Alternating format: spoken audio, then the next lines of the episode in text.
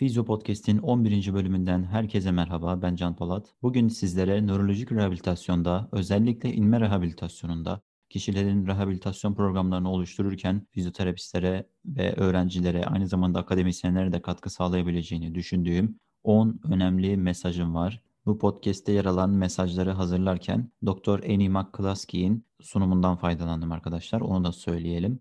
Ve vakit kaybetmeden 10 mesajın ilkine geçelim. Birinci mesaj hareket bilimci olmak. Yani kişiden bir görevi yapmasını istiyoruz. Bu hareketi gözlemliyoruz. Hareket problemlerini tespit ediyoruz ve buna yönelik de bir eğitim programı hazırlıyoruz. Bunu yaparken hareketi etkileyen unsurları iyi bilmek gerekiyor. Örneğin yer çekimi, yer çekiminden dolayı eğer harekette bir zorluk varsa ona göre bir uygun bir belki bir ortez desteği, dinamik cihaz desteği olabilir ya da ona göre bir eğitim yapılabilir. Aynı zamanda nöroplastisite terimini iyi bilmek gerekiyor. Hangi faktörlerin nöroplastisiteyi etkilediğini iyi bilmek gerekiyor.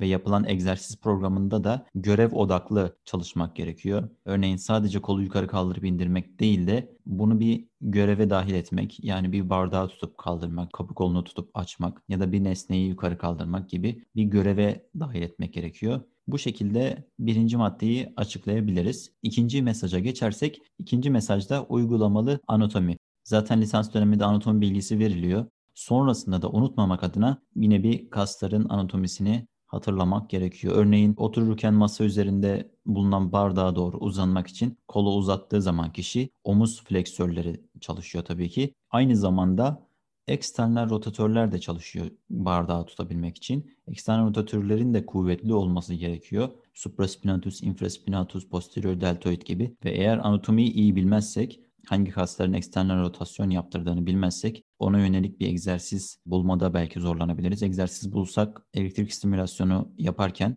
elektrot yerleşiminde nereye bağlayacağımızı bulamayabiliriz. O yüzden anatomi bilgisi çok çok önemli arkadaşlar. Bir başka örnek olarak da baş parmak abdüksiyonu belki örnek olarak verilebilir. Baş parmak yeterince abdüksiyona gitmediği zaman elde tutulan nesnenin bırakılması zorlaşabilir. O yüzden baş parmağın abdüksiyonu yönünde egzersizler verilebilir. Üçüncü madde ise uygulamalı biyomekanik. Burada da kinetik ve kinematikleri hesaba katmamız gerekiyor. Yani eklem açıklığı değerlendirmesi, kas kuvveti ve his değerlendirmesinin biraz daha ötesi. Normal harekette farklı olan durumlar neler? Bir hipotez kurup uygulama planı çıkarmak gibi. Bunun için de biyomekaniği iyi bilmek gerekiyor. Örneğin kişi kolu fleksiyonu alabiliyor, yukarı doğru kaldırabiliyor. Fakat yeterince güçlü değil, güçlü olmayabilir ya da yavaş olabilir. Bu durumu arttırmak için, kas kuvvetlendirmek için uygun egzersizler ve elektrik stimülasyonu yine uygulamasına karar verilebilir. Dördüncü mesaj olarak video teknolojisini kullanmak. Bu hem analiz için hem de performans hakkında kişiye geri bildirim yapmak için yine kullanılabilecek yollardan bir tanesi. Özellikle yavaş çekim modu olan telefonlar ya da tabletler, cihazlar varsa oralardan videoyu kaydedip sonrasında da inceleme yapılabilir. Aynı zamanda egzersiz sonrası değerlendirme amaçlı da bu videolar kullanılabilir. Beşinci mesaj negatif bozukluklara odaklanmak. Abnormal refleksler, postür, spastisite gibi durumlar pozitif bozukluğa giriyor. Ancak biz hastalarda daha çok negatif bozukluklara odaklanmamız gerekiyor. Örneğin güç kaybı, his kaybı, koordinasyon bozukluğu gibi yani daha çok değiştirilebilecek şeyler üzerinde durmamız gerekiyor. Çünkü klinikte spastisiteyi azaltmak için çok fazla bir şey yapamayız. O yüzden daha çok kas güçsüzlüğüne, duyu eğitimine ve koordinasyonu arttırmaya yönelik çalışmalar daha güzel sonuçlar elde etmeyi sağlayabilir arkadaşlar. Altıncı mesaj ise iyi koçluk yapmak. Bir fizyoterapist gerçekten iyi bir koç olması gerekiyor. Hem hastanın kısa dönem ve uzun dönem hedeflerini belirlemede, hastayla beraber belirlemede, ulaşılabilir hedefler belirlemede çok önemli. Eğer egzersiz veya görev ağır geldiyse burada hemen ayarlama yapması gerekiyor. Pratik için hastaları motive etmek gerekiyor. Motivasyon çok önemli. Performansla alakalı feedbackler vermek gerekiyor.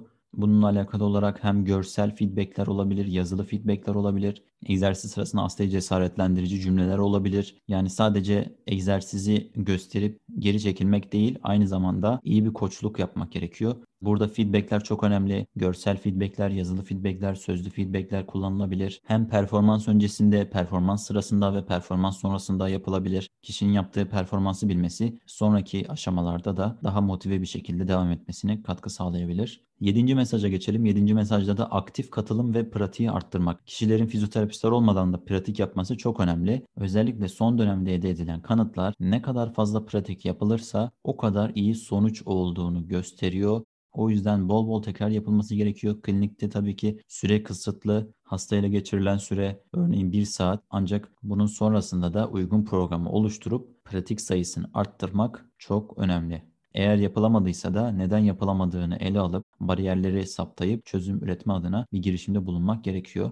Sekizinci mesaj olarak değişime açık olmak. Burada literatürü takip etmemiz gerekiyor. Özellikle guideline'ları, randomize kontrollü çalışmalara, sistematik review'lere bakmak çok önemli. Uyguladığımız terapi yöntemleriyle alakalı çalışmalar ne diyor? Acaba hala eski yöntemleri mi kullanıyoruz? Çalışmalar faydasının olmadığını söylerken biz hala devam mı ediyoruz bu uygulamayı yapmaya? Çünkü hastayla geçirilen vakit çok değerli. Bunu da en verimli şekilde nasıl değerlendirilebilecekse o şekilde değerlendirmek için çaba sarf etmek gerekiyor. Dokuzuncu mesaj ise dinlemek. Hastaların tecrübelerini, hedeflerini ve önceliklerini dinleyip onların tercihlerine ve değerlerine önem vermemiz gerekiyor. 10. ve son mesaj olarak da liderlik gösterme. Güncel çalışmalara göre faydalı olmadığı gösteren uygulamaları bırakıp etkili olan, yüksek kanıt değeri olan uygulamaları yapmak ya da önermek daha faydalı olabilir arkadaşlar. Kuvvetlendirme egzersizleri, elektrik stimülasyonu, görev odaklı egzersizler, CIMT, ayna terapisi, bunların kanıt değeri Bobat'a göre çok çok daha yüksek. Bu yöntemlere öncelik vermek daha doğru olur diye düşünüyorum.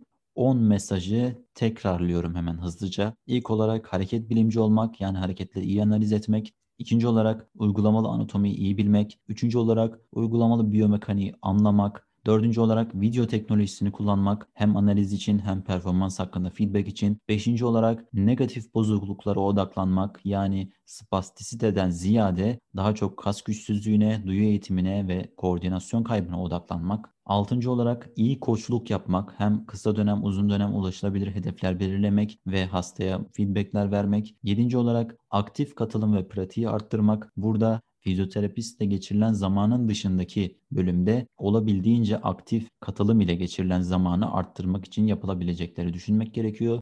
Sekizinci olarak değişime açık olmak, literatürü takip etmek, özellikle guideline'lara, randomize kontrol çalışmalara, sistematik review'lere bakmak önemli. Dokuzuncu olarak dinlemek, hastaların tecrübelerini, hedeflerini, değerlerini dinlemek. Onuncu olarak da liderlik göstermek. Yani güncel çalışmalara göre faydalı olmadığı gösterilen uygulamaları bırakıp kanıt değeri daha yüksek olan uygulamaları tercih etme konusunda cesaretli olmak ve liderlik yapmak.